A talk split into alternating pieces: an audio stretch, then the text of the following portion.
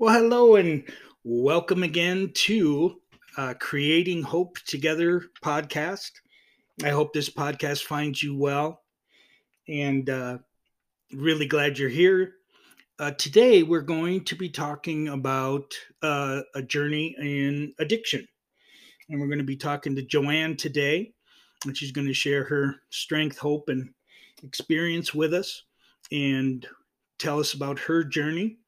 So I hope you can get a lot out of this information. And I always want you to know and remember that um, what we talk about is not medical advice.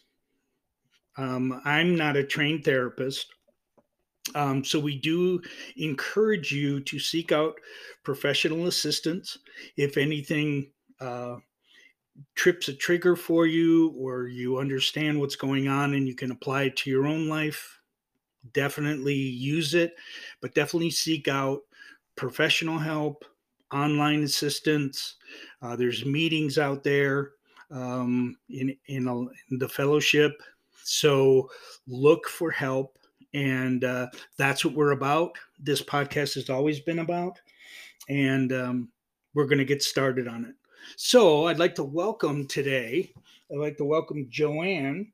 And Joann, how are you doing today? Oh, I'm great, Peter. Thank you so much for having me. What an honor. Well, I really appreciate you uh, coming on and uh, sharing with us today. So, we are just going to jump uh, right into the process. So, if you wouldn't mind, just go ahead and um, tell the listeners a little bit about yourself. Sure. Um, well, I'm on this podcast because I'm a person in long term recovery. And what that means is that I haven't had a drink or a drug for um, coming up on 20 years. And that seemed impossible when I began this journey because I was a daily drinker. And before that, I was a daily pot smoker. And so the fact that, and before that, I was a daily cigarette smoker, way more than one, um, two packs easily. So I come to understand myself as, as kind of having an addictive brain. Uh, we used to call it an addictive personality, but it's actually an addictable brain. And I am very addictable, and I'm addictable to sugar and flour, and I am addictable. I'm addicted to shopping, and um, yeah, I think those are the main ones. And so over the course of a lifetime, I continue to just let things go. And I don't do it alone. I have to use uh, supportive communities. I have a relationship with a higher power that really carries me through all this. And I do a lot of work. So, yeah, so that that uh, brings me to one one question here. So, uh, there was nicotine, uh, food, uh, marijuana, alcohol. Um, was did you find was quitting the hardest part, or was the work that preceded uh, quitting the hardest part? Oh, what an interesting idea. Um, two two hard parts: quitting and staying stopped. Mm-hmm. I think anything before that was not as hard because it was using, so that wasn't very hard. That was right. the easy route uh, until it just got intolerable. I mean, the reason to quit varies, but for me, the reason was a misalignment with who I wanted to be. Gotcha. Now, I just wasn't showing up the way I wanted to. So, let me ask this. Um, I have this this this came to me a, a couple of weeks ago, and so when we're at we're at the line, and we know that our addiction is uh, in its process and it, it, it's trying to destroy us and everyone around us. And then you start on this you make this decision to uh, quit and and and go in another direction. For you how did that happen Um, well, I- I mean, it varies with the different substances, but Yep. there was a moment with each one of them where the way I was was going wasn't working. I guess I would take issue with what you say. I know this is common that addiction's trying to destroy us. I've come to understand that addiction is actually trying to protect me. hmm. It's an old way of feeling safe, and it no longer works. I've outgrown it. But at some point, soothing myself with a substance really was all I was able to do. I didn't have any other skills, and I didn't have anybody to show me how to process the emotion or deal with the difficulty. So that addiction was a friend. And I'm not at war with it. I just can't let it be in the driver's seat. so was to do you see the addiction as a uh, a way to self-medicate Yeah, self soothe, self comfort, celebrate, um, protect. It has it has many many functions. Gotcha. Which is why um, it can be very hard because all of those functions have to be met with another another practice, another form of meeting that need. That takes a lot of skill. It takes it takes a lot of other people. Um, it takes some brand new behaviors. So, what were some of the, things? So, we self medicate, or let's just say uh, we medicate for a uh, you know a broken leg. We get medication to help with the the pain.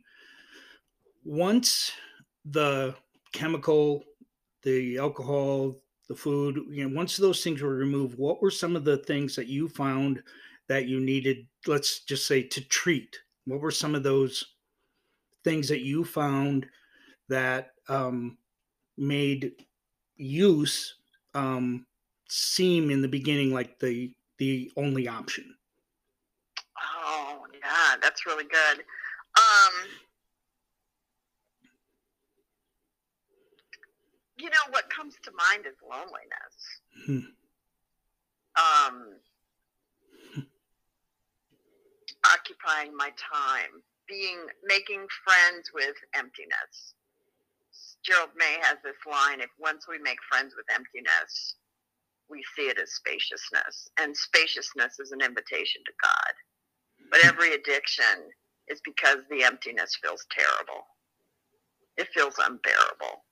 And I think as a little kid, that emptiness was met with food and sugar. And then I started drinking six months after my dad died. I was 16. He died really suddenly of a heart attack. And when I found out and drove home crying, my mom met me at the door, gave me a hug, and said, Buck up, we've got company. So I had a lot of grief that was not expressed and a huge hole in my life that alcohol and being a party girl suddenly and no longer a good girl took over. So, grief was really one of the the initial things that you worked on. What were so once you decided to go to one, you know, you so your active addiction increased, and you kind of you realized at some point that this wasn't for you. You wanted to start driving. Um, hmm what was that process? How did you go about um, making the decision? What did you do? Uh, was there treatment? Was there just meetings? Was there therapy? Go into that a little bit for us. Oh, um, I was in. There seems to be some kind of feedback. I don't know. Are you hearing it too? I am. it's on my end? Yeah, what? I'm not hearing it at all. Is it on Okay, when I talk or when you talk? it's when I talk. Okay. so it might just be these AirPods. Anyway, um, I was in therapy when I got sober. Was in therapy and I put down the marijuana. And the reason I did, I was a daily smoker and I was, I was doing a consulting job and I was just too fuzzy.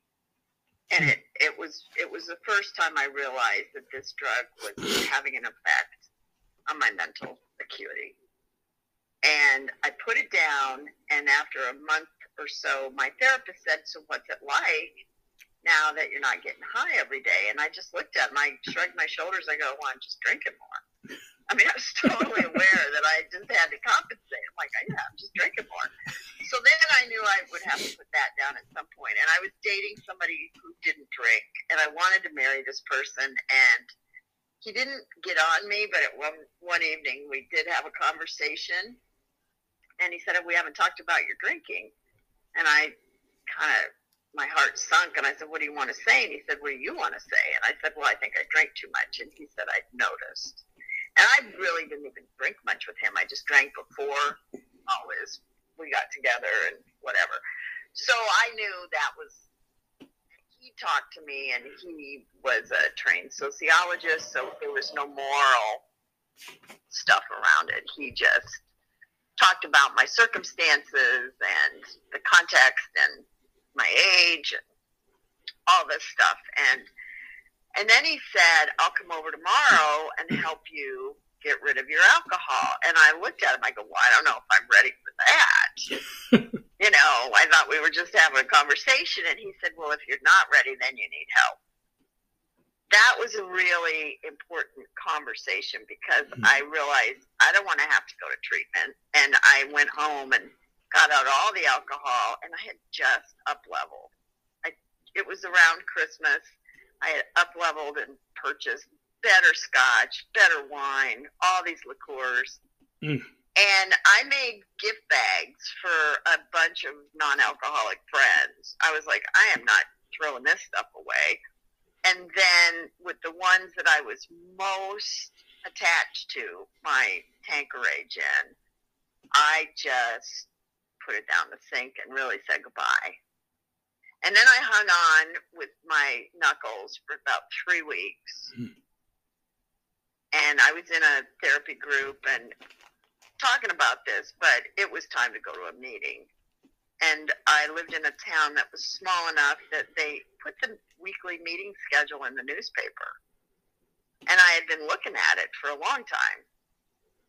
And there was a meeting called Women's Beginner Meeting, and it was at a place that I'd been before, which I think is really important when these um, support meetings meet in churches and fellowship halls and things, and not only clubhouses, because that is an entry point for some people to go, oh, I know that place. I can go in, or that's my church, or whatever. Mhm. So I went, and it was a women's meeting that covered steps one, two, three. That's why they called it a beginners meeting. But it, the language was so I don't know if I'd call it jargon, but it was language I'd never heard. I did not feel like it was very open to beginners, but I also wasn't able to introduce myself as an alcoholic. I said, you know, I don't think I'm an alcoholic. I think I have some problems. And they just smiled quite indulgently and um, just said, keep coming back, which I did. And I ended up going to, honestly, a couple meetings a day because the evenings were very hard. Mm. I could go at noon from my job and walk to meetings where people were getting court cards signed and people were professionals and it was a whole range of folks. And then by seven o'clock, I needed another meeting because what was I going to do all night? I'd been drinking home alone all for years, Yeah. and and so those meetings really sa- saved me. So a couple of things there is, um, I was kind of, not, I guess not big on it, but I, I really believe in the the symbolism of of um, you know the pouring down the sink um, Yeah. and saying goodbye to it, and really just saying, okay, um, I'm gonna take the control back Um, so I really like that that uh, you had that as part of your process. Mm-hmm. And then the other thing was, you know, find the familiar. Um, I recall, see, because I didn't go to treatment either, and I went to a a family group, a family week where uh, my dad was in California. He uh, fell off the wagon, came back to Minnesota, and it was at a hospital in Minneapolis. And he, they had family week, and they invited all us kids, and we had been disconnected him from him since I was two years old, Hmm. and uh, so we went to the this family thing, and that's where I saw. I actually I've said it before. I saw it in someone's face. This woman's face as I walked past her. She was impatient, and uh, I saw hope in her face, in her eyes. Hmm. And I said, I was in active use at that time. And I said, I want that. I, I want, I got to find a way to, to get that because I, I can't look at myself in the mirror.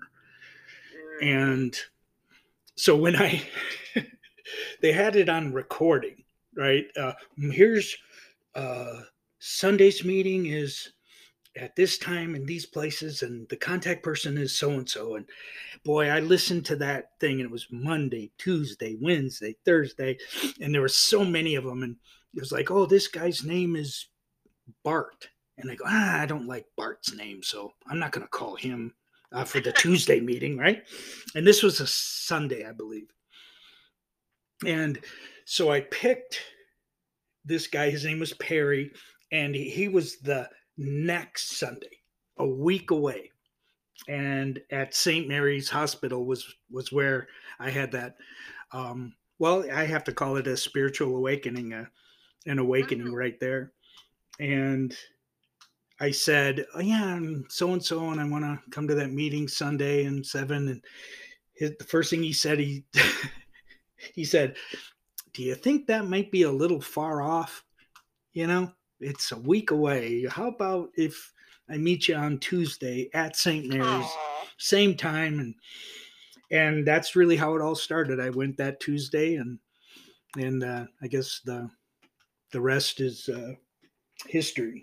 So finding the familiar. That's why I told that story Mhm. about whatever it might be. Um, the building or the place could have great significance or some small significance uh, to you. This is for the listeners that um, even if you drove by it a number of times on your way to work years ago or Yep. something, Yep. find that familiar and um, embrace it. I go to a meeting three mornings a week that puts a big AA sign out front. And there were some people apparently worried about the anonymity, but the bottom line is we get people that come in and say, I drove by this for a year Oh, wow. and now I'm finally coming in. I mean, we can't be invisible. We can be anonymous at the level of press, radio, and film, but we don't need to be invisible because recovery in the world, well, addiction is usually portrayed as somebody in active use, and it looks awful. Recovery is rarely portrayed in film and TV. I mean, it is occasionally, but not really. Usually addiction, and that's where the stigma comes from. Nobody knows that 20 million Americans are living lives of recovery. Right. Right. And how beautiful that that is. I guess that might not be the greatest thing for a movie plot, but right, right. It's not very dramatic. it's not dramatic. Um, it, the, it isn't the kind of story that usually hits screen. It is the kind of story I'm most interested in. I love non, you know, non-action packed things. I like an interior novel where I get to see how somebody feels and thinks, and characters grow and change because of human interaction. yeah, and and and the I think the way you know active recovery works is um, you and and you had said where did you get clean uh, or sober in the beginning? Where where were you then? Indiana. I was in Indiana. So you're in Indiana, and then you move around, and then you land in a spot, and then you go to a meeting three days a week, and you meet people there, and one of the people that you meet uh, knows me, and then mentions mentions me, and then we, you and I uh, talk, and here we are on a podcast and sharing that information about recovery and um, it's amazing Mhm. how it all works you know Yeah. it's beautiful so the um it sounds like um you had said you you know you're not in a battle with your addiction and it sounds like that um and it was like this for me as well is that your actually your addiction was a a, solution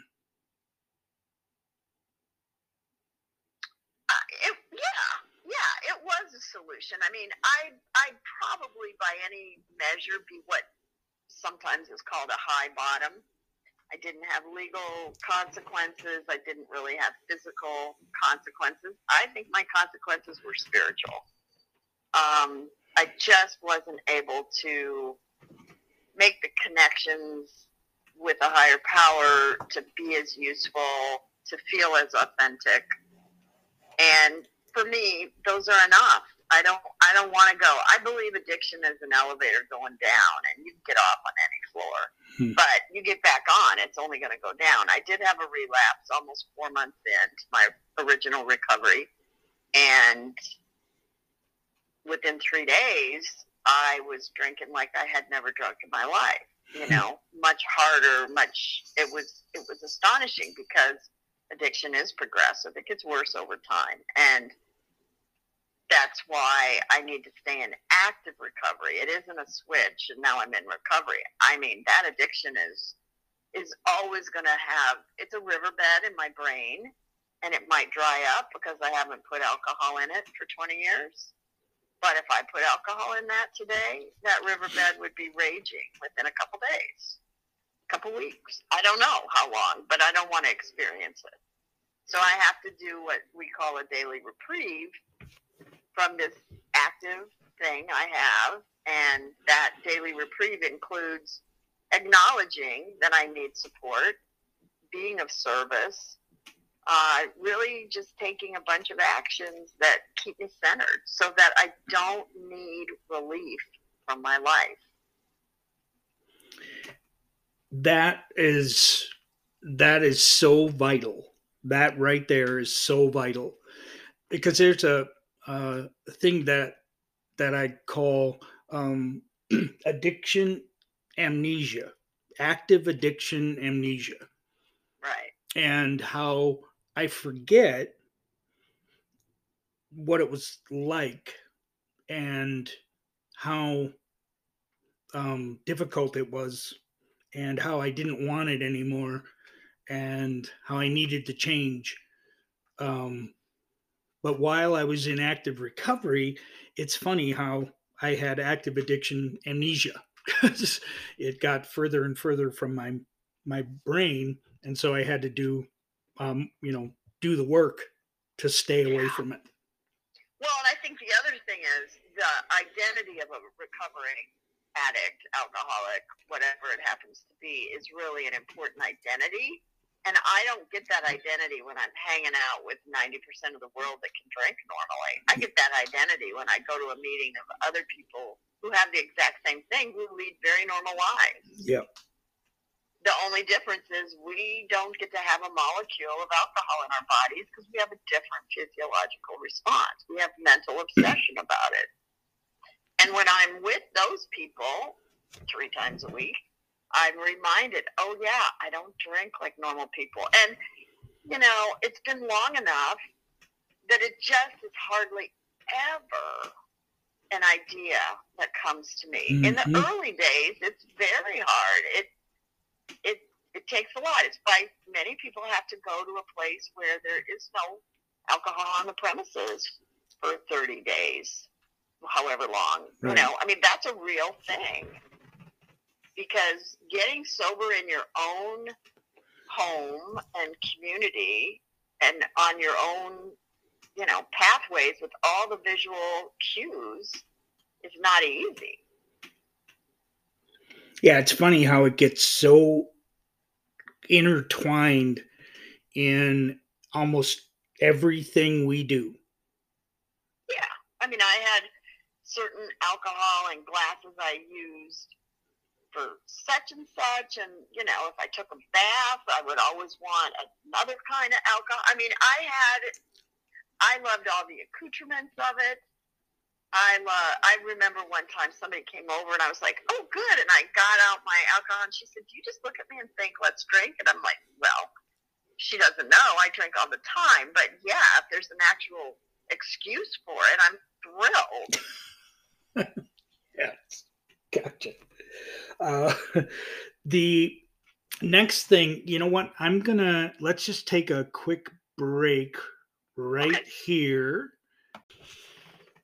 All right. After that uh, little break there, um, we are back, and I wanted to. You mentioned it um, a little bit earlier about um, the spirituality part and uh, your spiritual journey in this process. Uh, can you tell us a little bit about that process, or a lot of it? um, it's it's an interesting thing to talk about because it is a little challenging to put what I think of as something ineffable in words. But I grew up going to church uh, I grew up always believing. One of my favorite books when I was little was this storybook, If Jesus Came to My House. It was about a little boy, and Jesus is a little boy, and he comes, and the protagonist gives Jesus his best chair and the best cup of tea and his favorite toy, and and then the moral is we're supposed to treat everybody that way. And even as a little girl, I knew I wasn't going to be as generous or kind as the boy in the story. I'm like, yeah, I like to hang on to the best of things. Yeah. I could just sort of, I knew that even as a kid. But I was a believer and never, you know, even when my dad died, I wasn't mad at God. I wasn't, you know, I was heartbroken, but it God didn't play a role in that in my life. Um, and then I was an exchange student in Turkey the summer between my junior and senior year of high school. And I lived for the entire summer with a Muslim family. That probably the most generous experience I'd ever had. You know, here I was not really knowing the language and connecting at a heart level and such generosity. And I came back from that recognizing how many paths there were to spirit, that my very Lutheran upbringing wasn't the only route. And my pastor, I gave a lot of talks when I came back, and um, my pastor said, I know how much you love those people, but Joann, you have to realize they aren't going to heaven because they don't believe in Jesus. And I knew at that moment that that was not right. Hmm. That that the, the dogma didn't line up with my lived experience. And that was a spiritual awakening where after that I had to trust my experience. I think there's there's professing beliefs and there's actually having a lived experience of unconditional love, of this power that's way beyond what I can understand, of the synchronicities that Carl Jung talks about that show us there's a harmony in the universe that all I have to do is get get in alignment with that harmony. And and life is pretty magical even in an ordinary day. And um, so i was a big believer. I was a meditator. So by the time i got into the 12 steps that wasn't new to me. That wasn't anything that i had to reckon with but what i found in meetings was a kind of testifying to the power of this divine creative intelligence in ways that I'd always been hungry for and never experienced in a church setting. Um, uh, you know, and and that varies with denominations. But the denomination I was raised in, people didn't testify to the role of God in their lives. They didn't testify to much. So that was that was what kept me coming back was that experience of being among people for whom a higher power was saving their life. I also was praying in a way I'd never prayed in my life because I wasn't sure I was going to get through the night sober in those early days, weeks, months of recovery. And I had to have a higher power help me. And I also went to bed early all the time. It was like, if this is a one day at a time program, then this day needs to be over. Mm. I just need to go to bed. I can't do another minute of a day. So I was well rested. And um,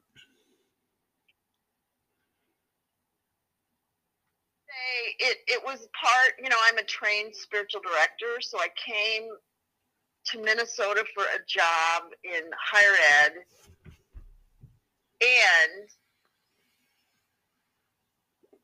moment where you know I was I was giving a talk at um, St. Catherine University, meeting the panelists who were other faculty members there, and the man said, "I'm in their spiritual direction program," and I said, "Oh, St. Kate's is a spiritual direction program," and this voice in my head said, "That's why you're in Minnesota." I was like, "Oh." Wow. And, you know, that summer I started taking courses, one a semester, to be a trained spiritual director. Anyway, my life is just full of these little moments. Turns out this professor who felt like this electrical shock when he said he was involved in the spiritual direction program was the docent at my now husband's dorm at Notre Dame. and you know, I hadn't even met Brian yet. It was just, you know, it's just like the the connections, the webs of how we are held up are just astonishing if we're open and willing to see it. And it's not about conspiracy, and I'm not a big believer God has a plan for me. I think I have an unfolding, and there are many paths that my life can take, and all of them are good. There, you can't do this wrong. All I want is to be in alignment with the best in me on a daily basis, and and and you know, honestly, of help to people, to be of service, and to and I believe that in recovery, the best way to be of service is to be happy, joyous, and free as much as possible, which is what the big book promises. You know, we are sure God wants us to be happy, joyous, free. Why? Because that's the best advertisement. If I'm miserable, nobody wants 20 years of recovery if that's what that looks like. That is not an advertisement for the the life I'm living. So there's a responsibility to be joyful. And my my experience is when I am most connected, which is a kind of bewilderment, a kind of embracing of mystery, a little bit of wonder, definitely appreciation. These are the qualities that keep me open to the to the almost magical invitation that waits me next. So it sounds like um, going to church young, uh, seeds were planted there the exchange program uh, seeds were planted there. And whether we knew they were being planted or not they were there.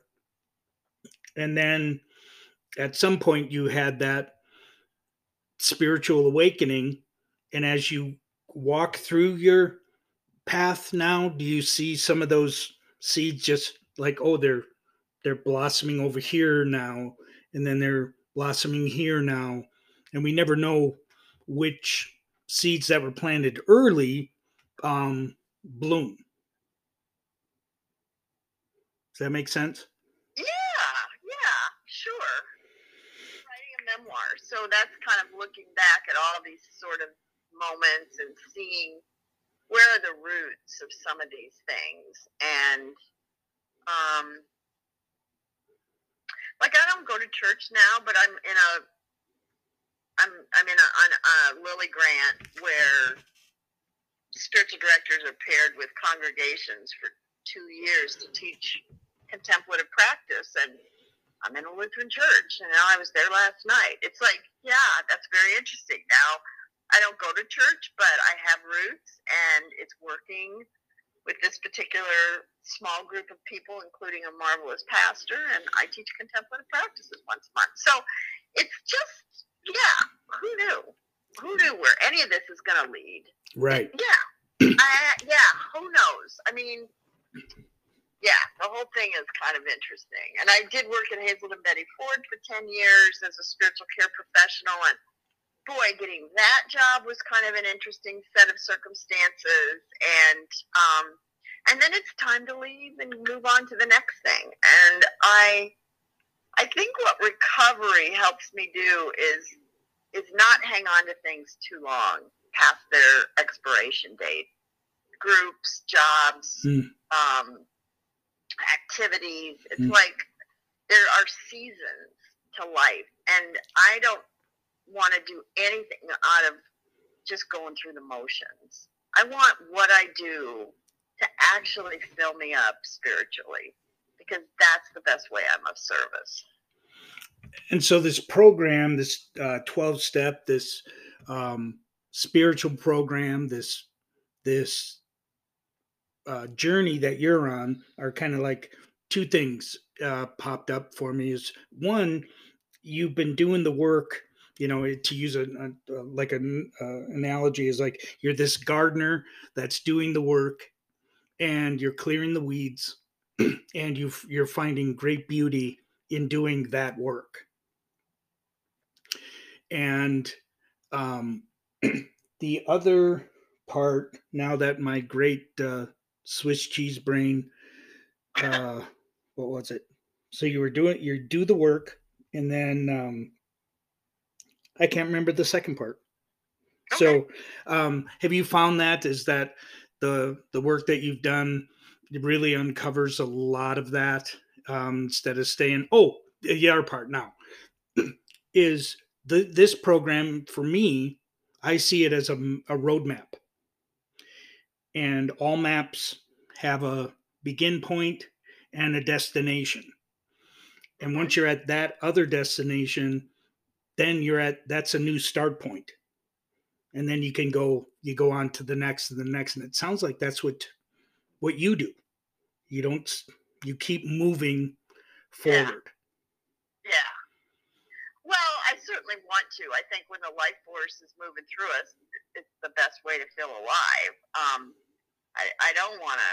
Yeah, I guess I do pay attention to when things go stale, and it isn't always externally that something has to change. Most of the time, it's something internally. Like I need to, I need to, you know, switch up my meditation practice, or get a writing coach, or um, you know, do something else. There, there are lots of internal kinds of things that can can be different to keep life interesting and alive. And usually, it's the next level of honest, open, and willing. Because as an addict, I think I'm hardwired to always want more. I don't know that that's ever going to change. But what I can do is turn my desire for more away from stuff substances, uh, kind of addictive processes and behaviors, and turn that desire for more to the qualities I want to be more honest, more authentic, more vulnerable, more connected, have more intimacy. Um, there are lots of qualities I'd like to enhance, and, and there is no limit to better. So, why wouldn't I use this trait of wanting more in that direction. And it's, I mean, it's kind of a catch 22 because if I've got a judge going, then I've never arrived. I mean, this journey that we're on, there is no end destination right uh, because recovery. I, in fact, one time I heard somebody who was very high achieving and said recovery was such a challenge because he always set goals and met them. There is no single goal with recovery. The process is what you have to like. We're going to be doing this the rest of our lives. We better love talking to sponsees, doing work with a sponsor, going to these meetings, being in conscious contact with a power greater than myself. I mean, if I don't love the stuff of recovery, I don't get to hang on to it very long. Hmm. Hmm. It's funny how the the program does work is in the beginning it sets out a goal of 30 days then 60 days and then you start to come to realize that it's that that that goal is important those goals are definitely important but then there's all these um, other fantastic goals in our life that are so possible and continually evolving Yeah. that's Right. beautiful Right. so in the kind of closing up here. If there was um the one thing or the things that you could say to someone that was in front of you that needed to hear a message this message of hope what would you say Oh, I'd say this is this is a big uh, decision, and it's a choice you're going to make, and it's going to be hard. But the way we do hard things is we don't do any of it alone. So if you could have done this, if you could have gotten sober or gotten off sugar or gotten clean by yourself, you would have a long time ago.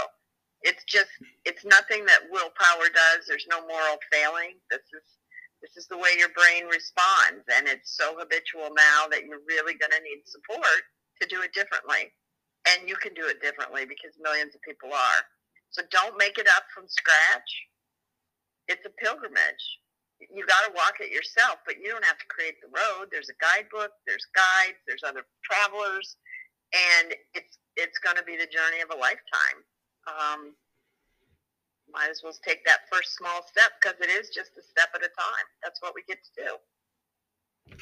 That's fantastic. All right. Um, I cannot thank you enough. Well, Sure. thank you. I, you're doing such a great service, and if this helps one person, then our time has been well spent. A- absolutely. And uh, really, again, thank you for coming on, spending your time with us today. And we truly appreciate it. All right, take